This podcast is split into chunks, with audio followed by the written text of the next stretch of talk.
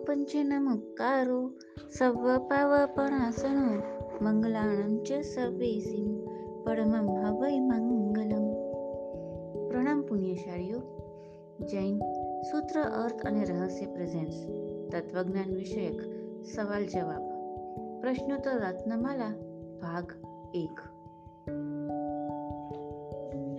question two hundred twenty six મન અને ચેતના વચ્ચેનું ઐક્યપણું કેવી રીતે તોડવું?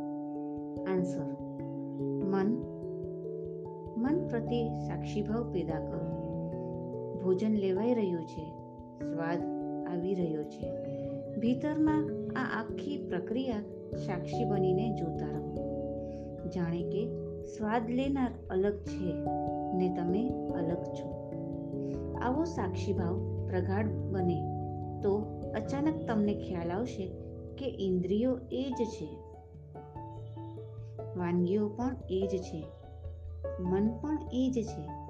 પરંતુ જે રસનું આકર્ષણ હતું, ફરી ફરી એ રસ લેવાની ઈચ્છા થતી હતી, તે આકાંક્ષા જ નથી રહી.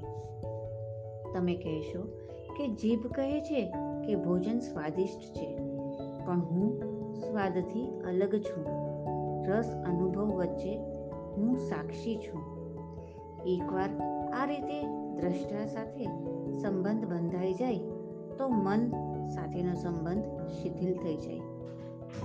ત્યારે તમને ખ્યાલ આવશે કે બધા રસ શાંત થઈ ગયા. રસ ત્યાગ થઈ ગયો.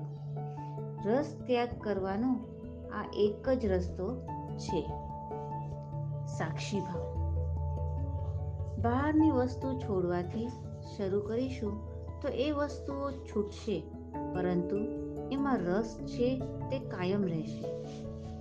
પરંતુ જો આપણે આપણી જાતને બહારના પદાર્થો જોડે જોડતા અટકાવીએ અને મનને એ પદાર્થ સાથે જોડાઈને રસનો અનુભવ કરતી વખતે આપણે અલગ રહી તેના સાક્ષી બની જઈએ, દ્રષ્ટા બની જઈએ, તો જ રસ ત્યાગ ઘટિત થાય છે. Question two hundred twenty seven પાંચમું બાહ્ય તપ કાય ક્લેશ એટલે કાયાને કષ્ટ આપવું? ના સોરી આન્સર કાયાને કષ્ટ આપવું એ તો ફક્ત શબ્દાર્થ છે. ગુઢાર્થ અલગ છે. ફક્ત શબ્દાર્થથી તપની સાધના થઈ જતી નથી. શું પોતાના શરીર પર કોરડા ફટકારનારાનો કાયક્લેશ નામનો તપ થઈ જશે? કાયા તો ક્લેશ છે જ. શરીરે ક્યારેય સુખ આપ્યું નથી. આપણે માત્ર એવું માનીએ છીએ કે એ સુખ આપે છે. આપણે હંમેશા બહિર્મુખી જ જીવીએ છીએ, એટલે કે બેહોશીમાં જીવીએ છીએ. એટલે કાયાના દુઃખની આપણને ખબર ન પડે. ધ્યાનમાં ઊંડા ઉતરવાથી આ ભ્રમ તૂટે છે. ધ્યાનમાં જાગરણ સાધ સધાતા બધા દુઃખ પ્રગાઢ થઈને ભૂંકાશે. ત્યારે સંપૂર્ણ ક્ષમતા ભાવે એને સ્વીકારવાથી કાય ક્લેશની સાધના થાય છે. તે સાધનાથી જ દુઃખમાંથી મુક્તિ થાય છે.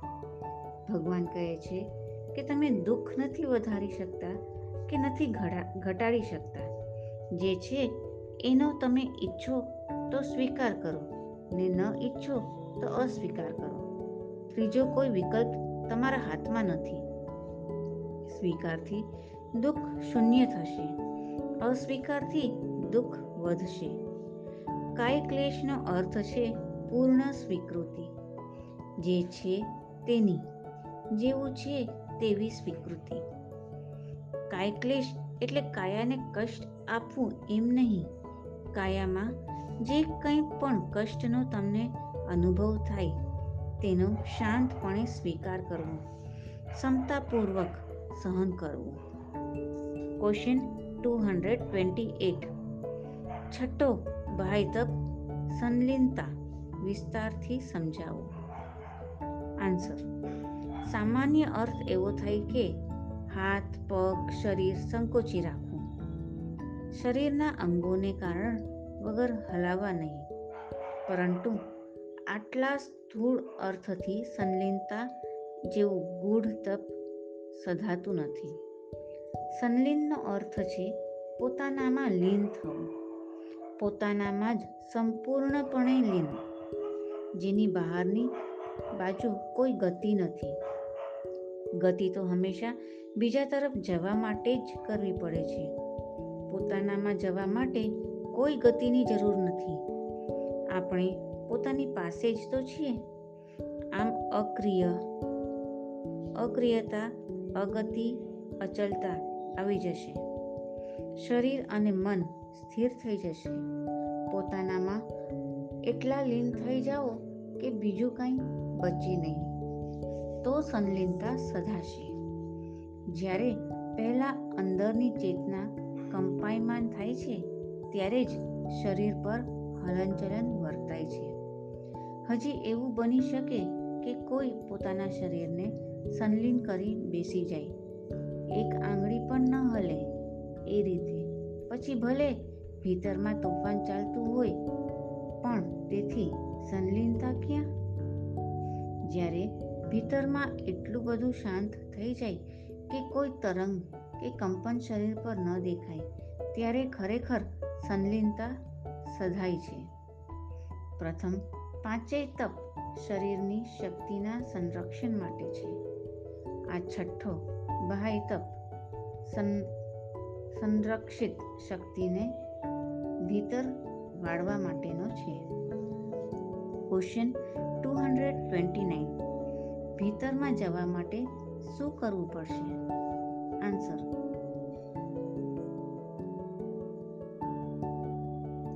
ભીતરમાં જવા માટે એવી ચીજોમાં રસ લેવો પડશે કે જેમાં સંલીનતા સ્વાભાવિક છે. ક્રોધ બહાર લઈ જાય છે, કરુણા અંદર. શત્રુતા બહાર લઈ જાય છે, મિત્રતા અંદર. શાંતિના આખા જગત પ્રત્યે કરુણાના ભાવમાં સંલિનતા સ્વાભાવિક છે. આ ભાવોમાં સ્થિર થવાથી અંદરની યાત્રા શરૂ થાય છે. આપણા મનની બહાર જવાની પ્રત્યેક ક્રિયા પર જાગૃતિથી પહેરો રાખવો મન જ્યાં પણ જાય છે, તેના પર હોશપૂર્વક વિચારો કે આ કેટલું યથાર્થ છે. મનની ગતિવિધિ પર નજર રાખશો તો એક પછી એક વ્યર્થ ક્રિયાઓ છૂટી જશે. ને જીવનને માટે અનિવાર્ય હશે તેટલી ક્રિયાઓ ટકી રહેશે. નકામી ક્રિયાઓ બંધ થવાથી શક્તિનો વ્યય થતો અટકશે. શરીર ધીમે ધીમે સંલીન થતું જશે. તમે એવી રીતે બેસશો કે જાણે એ પોતામાં સ્થિર થઈ ગયા. મનની જે આદત છે, બહાર ભાગી જવાની, તેના પ્રત્યે જાગૃત થઈ જવાની જરૂર છે. જે દિવસે શરીર અને મન બંને પ્રત્યે જાગૃત થઈ જવાશે, ત્યારે મન ધીમે ધીમે બહાર જવામાં રસ ગુમાવી દેશે, ત્યારે ભીતરમાં જઈ શકાશે. ક્વેશ્ચન ટુ હંડ્રેડ થર્ટી ઊર્જા એટલે શું? એનું ઉધર્વગમન કેવી રીતે થાય? ઊર્જા એટલે એનર્જી, અગ્નિ, પ્રાણશક્તિ. આપણી ઊર્જા આપણા સંકલ્પ બળથી હટે છે, ઘટે છે, આગળ, પાછળ, ઉપર, નીચે ખસે છે. તમે કામવાસનાથી ઘેરાયેલા હો, ત્યારે એ ઊર્જા નીચે તરફ વહે છે. જ્યારે તમે આત્માની શોધમાં હો, ત્યારે એ ઊર્જા ઉપર તરફ, એટલે કે ઉધર્વ ગમન વહે છે. જે ચીજ પર આપણે ધ્યાન આપીએ છીએ, ત્યાં શક્તિનો સંગ્રહ થાય છે. આપણું ધ્યાન આપણા હાથમાં છે. જેના પર ધ્યાન આપવા માંગીએ, તેના પર આપી શકીએ. જ્યારે આપણું ધ્યાન કોઈ વૃત્તિને કેવી રીતે નાશ કરું, તેના પર હોય છે. એટલે કે વૃત્તિ પર હોય છે. ત્યારે તે વૃત્તિને આપણા ધ્યાનથી શક્તિ મળી જાય છે ને વૃત્તિ વધારે જોર કરે છે. પરંતુ જો આપણું ધ્યાન આપણા સ્વયં પર હોય કે હું આ વૃત્તિની ઉપર કેવી રીતે ઉઠું, તો ધ્યાન આપણા સ્વયં પર હોવાથી સ્વયંને શક્તિ મળશે ને સ્વયંનું ઉધર્વગમન થશે. વૃત્તિ પર ધ્યાન આપવું એટલે ધ્યાનનું બહિર્મુખ હોવું સ્વયં પર ધ્યાન આપવું એટલે કે ધ્યાનનું અંતઃમુખ હોવું. જે વૃત્તિને તમારે શક્તિશાળી ન બનવા દેવી હોય, તેના પર ધ્યાન જ ન આપો. ધ્યાનને ત્યાંથી હટાવી ક્યાંક બીજે આપો. એનું ઉદ્ધર્વગમન કરો. સૌથી નીચેના કામ કેન્દ્ર સાથે આપણે પ્રાકૃતિક રીતે જોડાયેલા છીએ. સૌથી ઉપર મસ્તકમાં શિખા સ્થાને આવેલું સહસ્ત્રાર ચક્ર આપણું સૌથી ઊંચું કેન્દ્ર છે. ત્યાં આપણે પરમાત્મા સાથે જોડાયેલા છીએ ત્યાં આપણને પરમાત્માની શક્તિ મળે છે. ત્યાં આપણે દિવ્યતા, ભવ્યતા, ભગવતા સાથે જોડાયેલા છીએ. જેવું ધ્યાન સહસ્ત્રા સહસ્ત્રાર પર પાછું ફેરવીએ છીએ. તેવું સહસ્ત્રાર સક્રિય બને છે. આમ, ધ્યાનનું પરિવર્તન કરવાથી ઊર્જા શક્તિનું ઉધર્વગમન થવા લાગે છે. તપ દરમિયાન ભોજન પચાવવાનું કામ ન કરવાનું હોવાથી તે ઊર્જા બચે છે. શરીરના અવયવોનું હલનચલન પણ ઓછું થવાથી શક્તિ બચે છે. આ શક્તિને નીચેની તરફ ધકેલવાનો આપણો જન્મો જન્મોનો અભ્યાસ છે. નિગોદમાંથી નીકળ્યા ત્યારથી આ જ સંસ્કાર છે. સૌથી નીચેના મૂલાધાર ચક્રને સૌથી ઉપરના સહસ્ત્રાર ચક્ર વચ્ચે બીજા પાંચ ચક્રો આવેલા છે. જો આ સંગ્રહિત શક્તિને ધ્યાનમાં રૂપાંતર કરી ઉપરના નવા કેન્દ્રો પર લઈ જવું એટલે કે નવા કેન્દ્રો પર ધ્યાન કેન્દ્રિત કરો, તો તે ચક્ર જાગૃત જાગૃત થશે. જે તરફ તમારું ધ્યાન હશે, તે તરફ આ બચેલી શક્તિ દોડી જશે. શક્તિને ખબર નથી ક્યાં જવાનું છે. તમારું ધ્યાન એ શક્તિને દિશા સૂચન કરે છે. એ મુજબ એ શક્તિએ દિશામાં ગતિ કરે છે. જેવું ધ્યાન મૂલાધાર ચક્ર છોડીને ઉપર બીજા ચક્રો તરફ જવાનું ચાલુ થયું ને કે નવા કેન્દ્રો શક્તિશાળી બનશે ને જૂના કેન્દ્ર પરથી મુક્ત થશે. આમ, જે સાત ચક્રોની માળા, જે આપણા ઊર્જા શરીરના કેન્દ્રો છે, તેનું સહસ્ત્રાર ચક્ર સૌથી ઉપરનો મેરુ છે. જેમ નૌકારવાળીમાં હોય છે, તેમ આપણી શક્તિ જે તપ દરમિયાન ઊર્જા શક્તિ પેદા થાય છે તેને ઉપર ઉપરના ચક્રમાં ધ્યાન કેન્દ્રિત કરવાથી શક્તિનું ઉપર તરફ વહન થાય છે. તે ઊર્જા શક્તિનું ઉધર્વગમન છે. ઊર્જા એટલે અગ્નિનો સહજ સ્વભાવ, જે ઉપર જવાનો છે. તેને નીચે લઈ જવા મહેનત કરવી પડે. પરંતુ આપણો અગ્નિને નીચે લઈ જવાનો અભ્યાસ એટલો લાંબો છે જન્મો જન્મોનો છે કે નીચે લઈ જવાનું મુશ્કેલ છે, તે આપણને સહેલું લાગે છે. ને જે ઉપર લઈ જવાનું સહેલું છે, તે અઘરું લાગે છે. ભોજન મળતા શરીરમાં રસ પેદા થશે ને કામ કેન્દ્ર સક્રિય બનશે. પાછું ધ્યાન કામ કેન્દ્ર તરફ દોડવા લાગશે. માટે તપ દરમિયાન ઉર્જાના ઉધર્વગમનનો અભ્યાસ કરવો question two hundred thirty one ધર્મ એટલે શું? ધર્મ કોને કહેવાય? આન્સર જે સંસાર પરિભ્રમણથી છોડાવી ઉત્તમ સુખમાં ધરી રાખે તે ધર્મ. પરભાવ વડે કરીને આત્માને દુર્ગતિમાં જવું પડે છે. તે ન જવા દેતા સ્વભાવમાં ધરી રાખે તે ધર્મ. આત્મા પરિણામની સહજ રૂપે પરિણતિ થવી તે ધર્મ. પોતાના આત્માની જ અહિંસા તે ધર્મ. સમ્યક દર્શન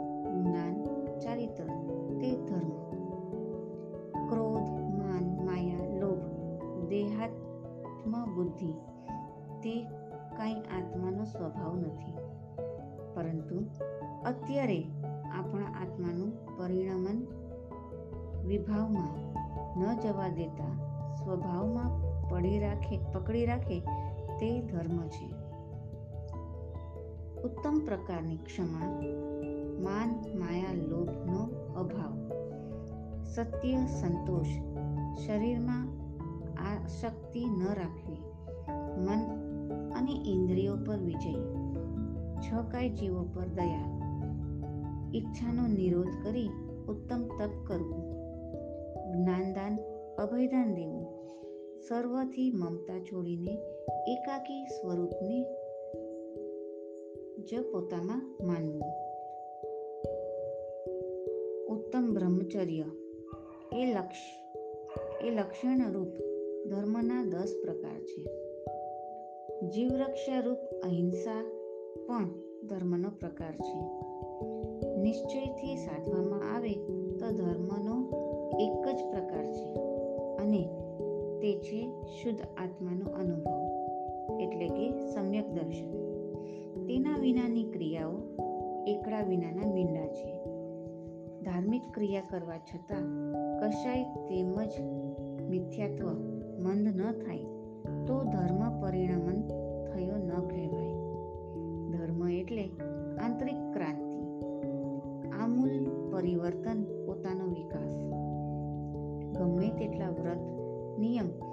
તપ કરે, તો પણ નાનપણથી છેક નનામી કાઢે ત્યાં સુધી કશાયો એવાને એવા જ હોય. જરા પણ પાતળા ન પડ્યા હોય તો ધર્મ થયો ન કહેવાય. ધર્મ પૂરેપૂરો પરિણામ પામે ત્યારે પોતે જ ધર્મ સ્વરૂપ બની જાય.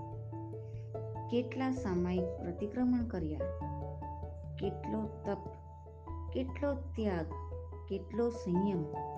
આ બધી ગણતરી એ ધર્મ નથી. આ બધું તો ધર્મ કરવાનું સાધન છે. સાધ્ય તો આત્મા છે. ભગવાનનું શાસન કહે છે, તપ, ત્યાગ, સંયમ બધું જ કરો.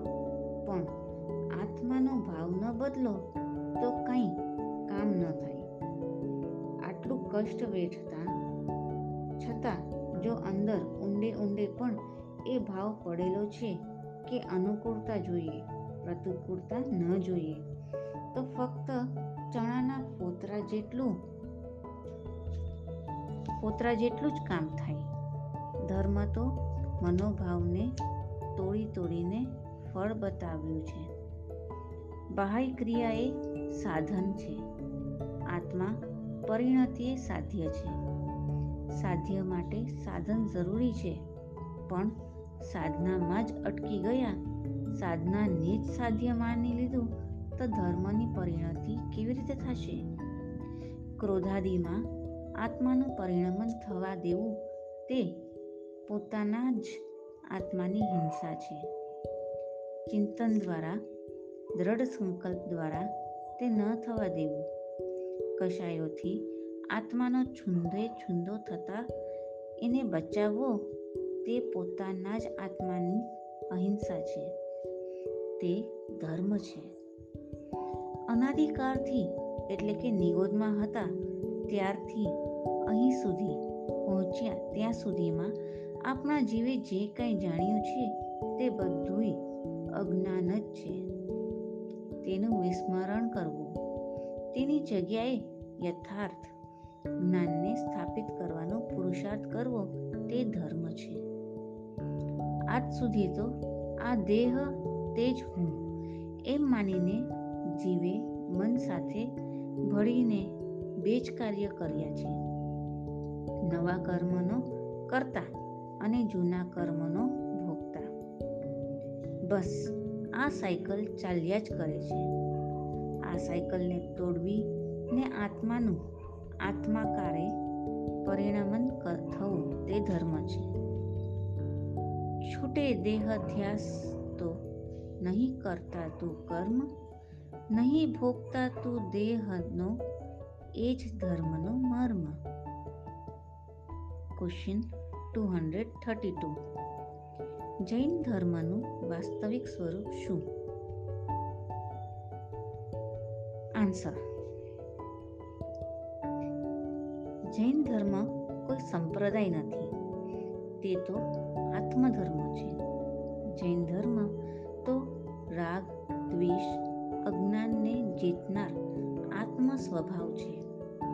અજ્ઞાનનો અભાવ થતા અને થોડે ઘણે અંશે રાગ, દ્વેષનો અભાવ થતાં જૈનપણાની શરૂઆત થાય છે.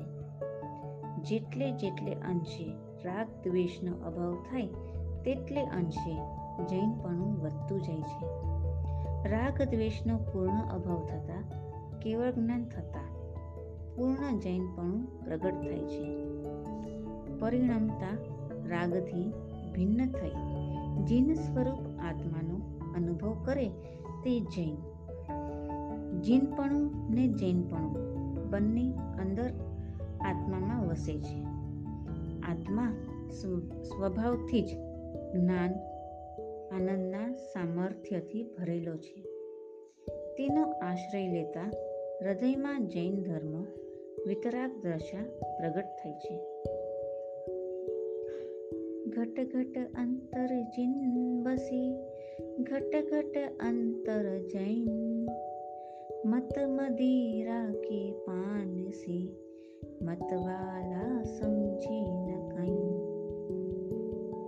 વસ્તુતઃ એ સહજ સુખ આત્મામાં જ છે. આત્મામાં રમણ કરવાથી તે પ્રાપ્ત થાય છે.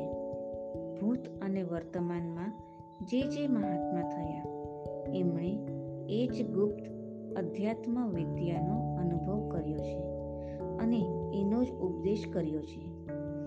તેને જ અવ્યક્તવ્ય કહ્યો. સમ્યક દર્શન જ્ઞાન કહ્યો. વિચામી દુક્રમ સમ્યક દર્શન, જ્ઞાન કહો. ધર્મ, શુકલ ધ્યાન કહો કે સહજ સુખ સાધના કહો. સર્વનો આ એક જ સ્વ, અર્થ છે. નિશ્ચય ચારિત્ર ધર્મ છે. જે સમભાવ છે તેને જ ધર્મ કહ્યું છે.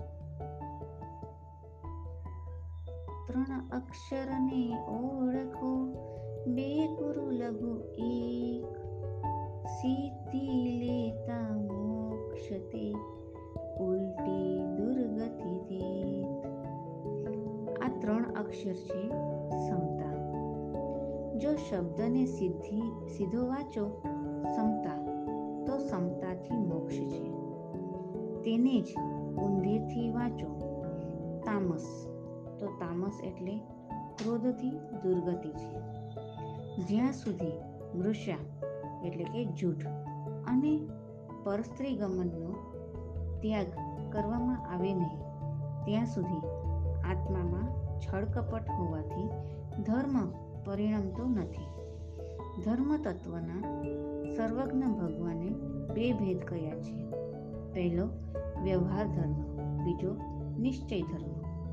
વ્યવહાર ધર્મમાં દયા મુખ્ય છે.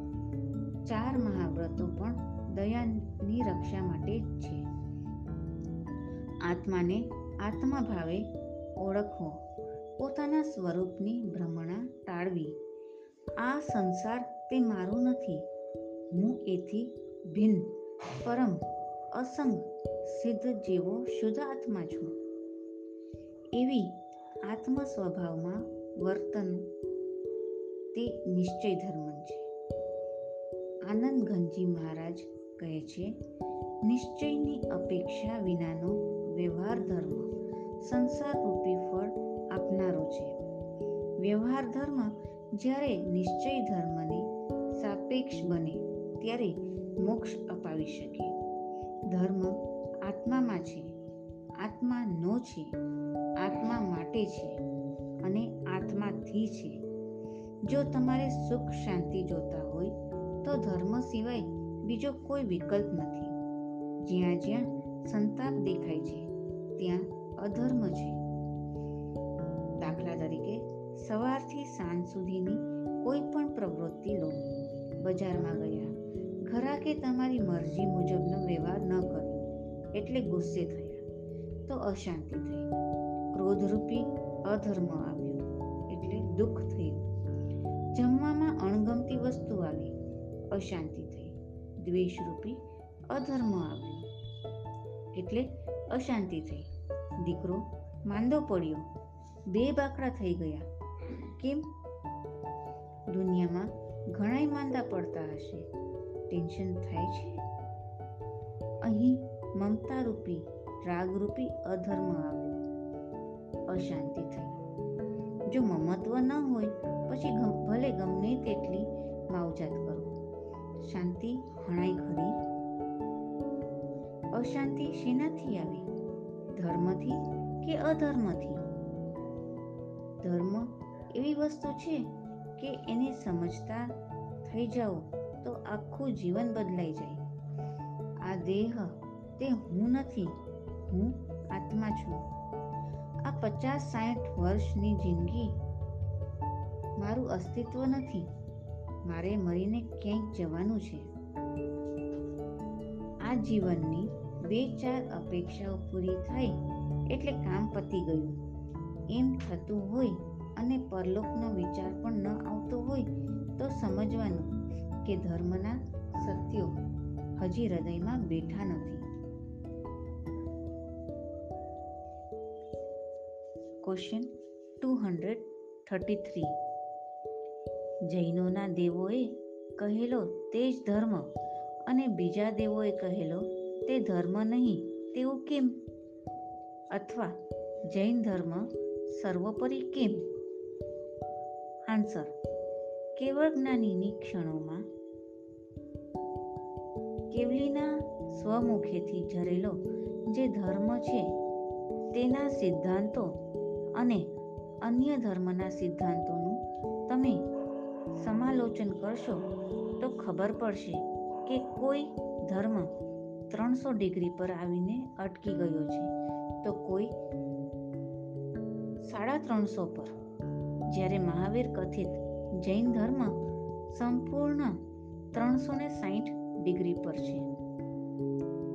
અન્ય ધર્મના સિદ્ધાંતો જોતા એમ લાગે છે કે તે ધર્મના પ્રણેતા સંપૂર્ણ કેવળ જ્ઞાન સુધી પહોંચ્યા નથી. તેઓ ખોટા છે તેમ કહેવાનો અર્થ નથી, પરંતુ તેઓ સંપૂર્ણ નથી, અધૂરા છે તેમ લાગ્યા વગર રહેતું નથી. જૈન ધર્મે આપેલા સિદ્ધાંતો અખંડ છે, સૂક્ષ્માતિ સૂક્ષ્મ છે અને સંપૂર્ણ છે. તે સમજાવવાનો પ્રયત્ન કરીશ. પહેલું વિશ્વના મોટાભાગના ધર્મો પાંચ મહાવ્રતોની જેમ પાંચ યમ નિયમ પંચશીલની વાત કરે છે. હિંસા નહીં કરવી, જૂઠ ન બોલવું, ચોરી ન કરવી, મૈથુન ન સેવવું, પરિગ્રહ ન કરવું વગેરે. પરંતુ આ પાંચેય નિયમોનું આચરણ સ્થૂળતાથી છે. સૂક્ષ્મતાથી નહીં. કોઈ ધર્મ ફક્ત માનવીની હિંસાને જ હિંસા માને છે. તેથી આગળ વધીને કોઈ ધર્મ પશુ પક્ષીની હિંસાને હિંસા માને છે. પરંતુ જૈન ધર્મ તેથી આગળ વધીને પૃથ્વીકાય પાણીકાય તેવુકાય ને વાવુકાયના જીવને હણવા, વનસ્પતિને કાપવું, તેને દુઃખ પહોંચાડવું, એને પણ એટલી જ હિંસા માને છે. અરે અન્ય ધર્મ તો એ પણ નથી જાણતા કે માટીમાં પણ જીવ છે. પાણી પોતે જ અકાઈના જીવોનો સમૂહ છે. હવા પોતે જ વાયુકાયના જીવોનો સમૂહ છે. અગ્નિ પોતે જ તેઓકાયના જીવોનો સમૂહ છે. પછી એની રક્ષા કરવાની કે હિંસા નહીં કરવાની વાત જ ક્યાં આવી? જૈન ધર્મ તો આજના માઇક્રોસ્કોપ કરતાં કરોડ ગણી શક્તિવાળા માઇક્રોસ્કોપથી પણ ન દેખી શકાય તેવા સૂક્ષ્મથી સૂક્ષ્મ નિગોદના જીવથી માંડીને મોટામાં મોટા મહાકાયમાં રહેલા જીવને એક સરખી મહત્તા આપી છે. એવા કોઈ પણ જીવને લેશ માત્ર દુઃખ પહોંચાડો કે દુઃખ પહોંચાડવાનો વિચાર સુદ્ધા કરો તો તેને હિંસા કીધી છે. તેમાંથી કેમ બચવું તેના ઉપાય પણ બતાવ્યા છે. હવે તમે કહો કે બીજા ધર્મમાં અહિંસા છે ને આપણા ધર્મમાં અહિંસા છે, માટે બેવ સરખા? તો કેમ ચાલે? જે સૂક્ષ્મતા આમાં જોવા મળે છે, તે બીજે ક્યાંય નથી મળતા, માટે જ તે પ્રધાન છે. બીજું સૌથી મોટી વાત તો એ છે કે મહાવીરે જેટલી પ્રતિષ્ઠા આત્માને આપી છે, તેટલી કોઈએ નથી આપી. મહાવીર એમ નથી કહ્યું કે હું જ ભગવાન બની શકું. બાકી તમે બધા મારા અનુયાયી નહીં અનુયાયી. નહીં, કોઈ પણ તીર્થંકરોની એવી મોનોપોલી નથી. મહાવીર તો કહે છે, ત્રણેય લોકનો કોઈ પણ આત્મા કોઈ પણ ચેતન, શક્તિ પોતે પુરુષાર્થ કરીને રાગ દ્વેષ રહિત બનીને કર્મ ખપાવીને ભગવાન બની શકે છે. નિગોદથી માંડી મહાકાય સુધીનો કોઈ પણ આત્મા ભગવત બનવાની ક્ષમતા ધરાવે છે. મહાવીર કહે છે, મેં પ્રયત્ન કર્યો, મને મોક્ષ મળ્યો. મને કેવળ જ્ઞાન મળ્યું. તું પુરુષાર્થ કર. તું પણ અનંત સુખનો ધણી બન. જુઓ કેટલી વિશાળતા છે આ ધર્મમાં. એક જ વ્યક્તિ ભગવાન બની શકે એવો અન્ય ધર્મ જેવો ખ્યાલ છે આમાં માટે જ આની પ્રધાનતા છે. ત્રીજું, આપણો નવકાર મંત્ર જુઓ.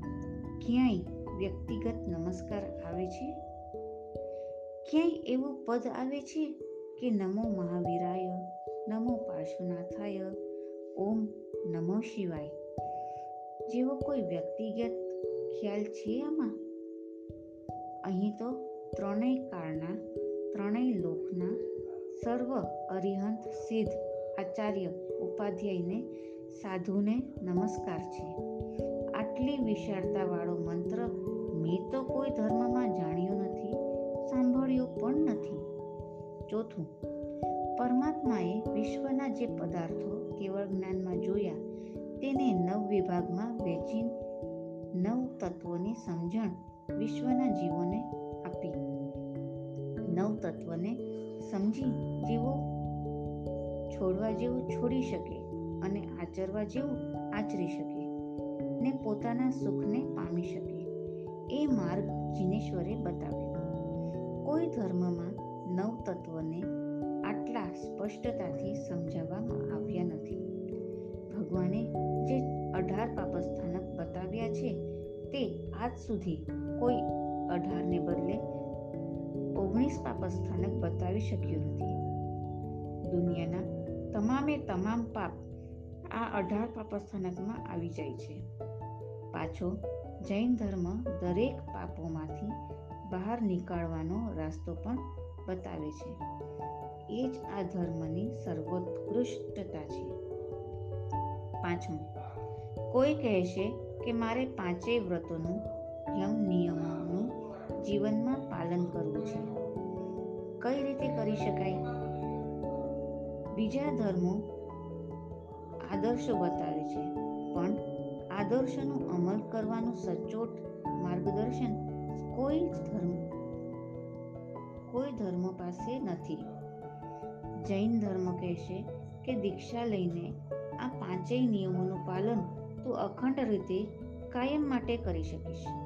તે પણ ન થઈ શકે તેમ હોય તો એક દિવસનો ઔષધ કરીને મહાવ્રતોનું પાલન કરી લે. અરે એ પણ ન થાય તેમ હોય તો ફક્ત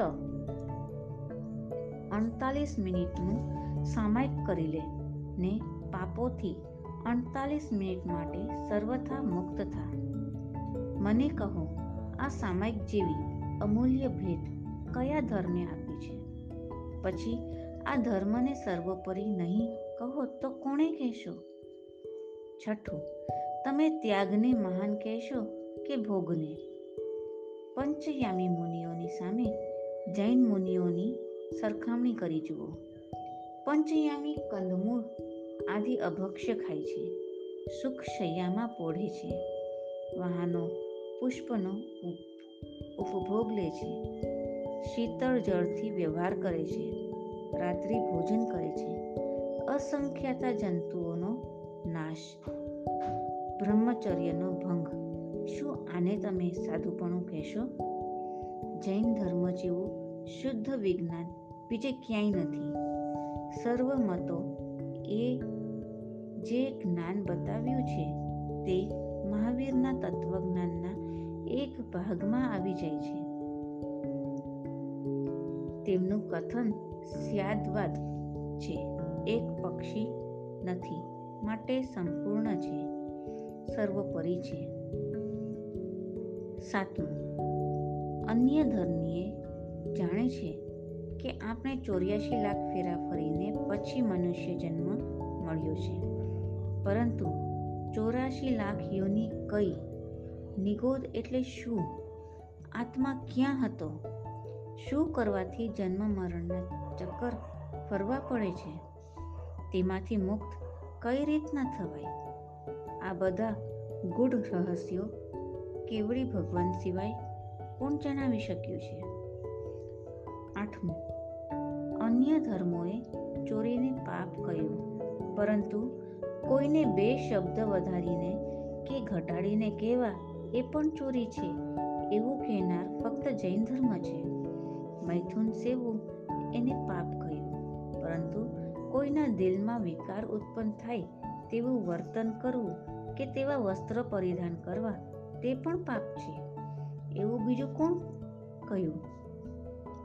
માણસને મારવો એ હિંસા છે. પરંતુ તેના દિલને દુઃખ પહોંચે તેવા બે શબ્દ બોલવા એ પણ હિંસા છે. એવું ફક્ત જૈન ધર્મે બતાવ્યું. અન્ય ધર્મ ફક્ત પાપ કાર્યમાં પાપ માનવું, પરંતુ પાપ કાર્ય કરવું, કરાવવું, અનુમોદવું, અરે ફક્ત પાપ કાર્યનું મનથી ચિંતવન કરવામાં પણ કર્યા જેટલું જ પાપ છે, તેવું કહેનાર ફક્ત જૈન ધર્મ છે. જગતને સૌથી મોટી વાત મહાવીરે એ કરી કે આત્મા અને દેહ બંને અલગ છે. એટલું જ નહીં, દરેકે દરેકના આત્મા અલગ છે. આત્મા એક નહીં, અનેક છે ને મુક્તિ પામ્યા પછી પણ એક નથી થઈ જતા, અલગ જ રહે છે. આ મહાન વાત જે આપણને જૈન ધર્મે કરી છે તે અન્ય ધર્મી ડિગ્રી સુધી આવીને અટકી જાય છે. જગતના છ મુખ્ય ધર્મ દર્શનમાં બૌદ્ધ, ન્યાયિક, સાંખ, જૈન અને મીમાંસા એ પાંચ બંધ મોક્ષ આદિ ભાવને સ્વીકારનારા ધર્મો છે. છઠ્ઠું, ચાર્વક નામનું દર્શન આત્માદિ પદાર્થને સ્વીકારતું નથી. બૌદ્ધે કહ્યું, આત્મા નિત્ય નથી ક્ષણિક છે. જો આત્માને ક્ષણિક માનો, તો મોટો વિરોધાભાસ ઊભો થાય કે કર્મ કર્યું એક આત્માએ ને એનું ફળ ભોગવે બીજો આત્મા? વેદાંતે આત્માને કુટસ્થ માન્યો, પરંતુ વિશેષ પર્યાયને ન માન્યા. મહાવીરે કહ્યું, આત્મા નિત્ય અનિત્ય છે. આ સ્યાદવાદ વાણી છે. આત્મા દ્રવ્ય ને સ્વભાવ રૂપે નિત્ય છે. પરંતુ દેવ, મનુષ્ય, તિર્યંજ આદિ પર્યાય રૂપે અનિત્ય છે. ઉપનિષદમાં ઈશ્વર જગત કરતા, જગતનો કરતા છે. જૈન ધર્મ કહે છે, જો ઈશ્વર જગતનો કરતા હોય, તો પછી એને ભોગતા પણ બનવું પડે. તો પછી એ ભગવાન કેમ કહેવાય? ભગવાનને પણ જગત બનાવવાની ઈચ્છા થતી હોય તો માણસ ઈચ્છા વગર કેમ રહી શકે? ભગવાને જગત બનાવ્યું તો કોઈ અપંગ, કોઈ પૂર્ણ કેમ? મહાવીર કહે છે, આ જગત કોઈ બનાવ્યું નથી. તે અનાદિ છે. તેનો વિસ્તાર કર્મજન્ય છે, પૂતગલજન્ય છે. ભગવાને જે કર્મવાદ સમજાવ્યો છે તે અદ્ભુત છે. જગતમાં બેજોડ છે. તર્ક સિદ્ધ છે. પ્રમાણ સિદ્ધ છે. માટે જ જીનેશ્વરે પ્રરૂપેલા ધર્મનું પ્રાધાન્ય છે. નવમું અન્ય દર્શન કહે છે, આત્મા એક છે અને સર્વવ્યાપક છે. જૈન ધર્મ કહે છે, આત્મા જો વ્યાપક હોય તો સંવેદના શરીર બહાર કેમ થતી નથી? એની અનુભવની મર્યાદા શરીર સીમિત છે. માટે જૈન ધર્મ કહે છે, આત્મા જ્ઞાનથી વ્યાપક છે. આત્મા અસંખ્ય પ્રદેશી છે. જ્યારે સમુદ્ઘાત કરે છે, ત્યારે એ લોકવ્યાપી બની જાય છે. એ દ્રષ્ટિએ વ્યાપક પણ છે. જૈન દર્શન સિવાય કોઈ પણ મતે આત્માને અસંખ્ય પ્રદેશી નથી કહ્યું. અન્ય દર્શને કહ્યું, આત્મા કુટસ્થ છે. અને બંધ મોક્ષ પ્રકૃતિનો છે. ફક્ત પ્રકૃતિ પરિણામી છે. મહાવીર કહે છે, આત્મા અને પ્રકૃતિ બંને પરિણામી છે. મોક્ષ અને બંધ બંને આત્માના છે. આમ અનેક તર્કથી તમે સિદ્ધ કરી શકશો કે જૈન ધર્મના સિદ્ધાંતો એકદમ પ્રેક્ટિકલ, વૈજ્ઞાનિક અને અખંડ છે. સર્વોત્તમ છે, માટે જ પ્રાધાન્ય છે. દસમું. વિજ્ઞાન પણ આજે જે વાત કરે છે, તેનું પોતે જ કાલે ખંડન કરે છે. વિજ્ઞાન પોતે પહેલા વનસ્પતિને જળ માનતું હતું. જગદીશચંદ્રે વનમાં જીવ છે એમ શોધ્યા પછી કહ્યું કે ના, અત્યાર સુધી અમે ખોટા હતા. વૈજ્ઞાનિકો પાણીમાં રહેલા ત્રસ જીવોને જોઈ શકે છે, પણ પાણી પોતે જ જીવોનો સમૂહ છે. જેમ વન ચેતન છે, તેમ પાણી પણ ચેતન છે. એ વાત વિજ્ઞાન જાણતું નથી. આપણી સાત વર્ષની છોકરી એ જાણે છે, કારણ કે સાત લાખ એને શીખડાવવામાં આવ્યા છે. ભગવાને તો પચીસો વર્ષ પહેલા કેવળ જ્ઞાનમાં જોઈને આ બધું જણાવી દીધેલું છે. ભગવાને જે પ્રમા, પ્રમાણે ધર્મ બતાવ્યો છે ને જે પ્રમાણે ક્રિયાઓ કરવાની કહેવામાં આવી છે, તેમાં યોગ, પ્રાણાયામ, શારીરિક કસરત, માનસિક ટ્રીટમેન્ટ બધાનો સમાવેશ થઈ ગયો છે. જો શરૂઆતથી તે પ્રમાણે જ વ્યક્તિ જીવે, તો કદી જિંદગીમાં રોગનો ભોગ બને નહીં. આમ, ભૌતિક દ્રષ્ટિ એ ઉત્તમ, તંદુરસ્તીની દ્રષ્ટિએ ઉત્તમ ને આધ્યાત્મિક દ્રષ્ટિએ ઉત્તમોત્તમ ધર્મ છે. જો ન્યાયપૂર્વક વેદ વગેરે અન્ય ધર્મના અને જૈન દર્શનના મૂળ તત્વો આપ જોઈ જશો તો ખબર પડશે કે જૈન જેવું એકેય પૂર્ણ પવિત્ર દર્શન નથી. એમનું કથન સ્યાદવાદ છે. એક પક્ષી નથી. વિતરાગ જેવો એકય દેવ નથી. તરીને અનંત દુઃખથી પાર પામવું હોય તો તે સર્વજ્ઞ દર્શન રૂપ કલ્પવૃક્ષને સેવો. હવે આગળના સવાલ જવાબ આપણે નેક્સ્ટ ઓડિયોમાં જાણીશું. જીન આજ્ઞા વિરુદ્ધ કંઈ પણ બોલાયું હોય તો મિચ્છામી દુકડમ પ્રણામ, અસ્તુ.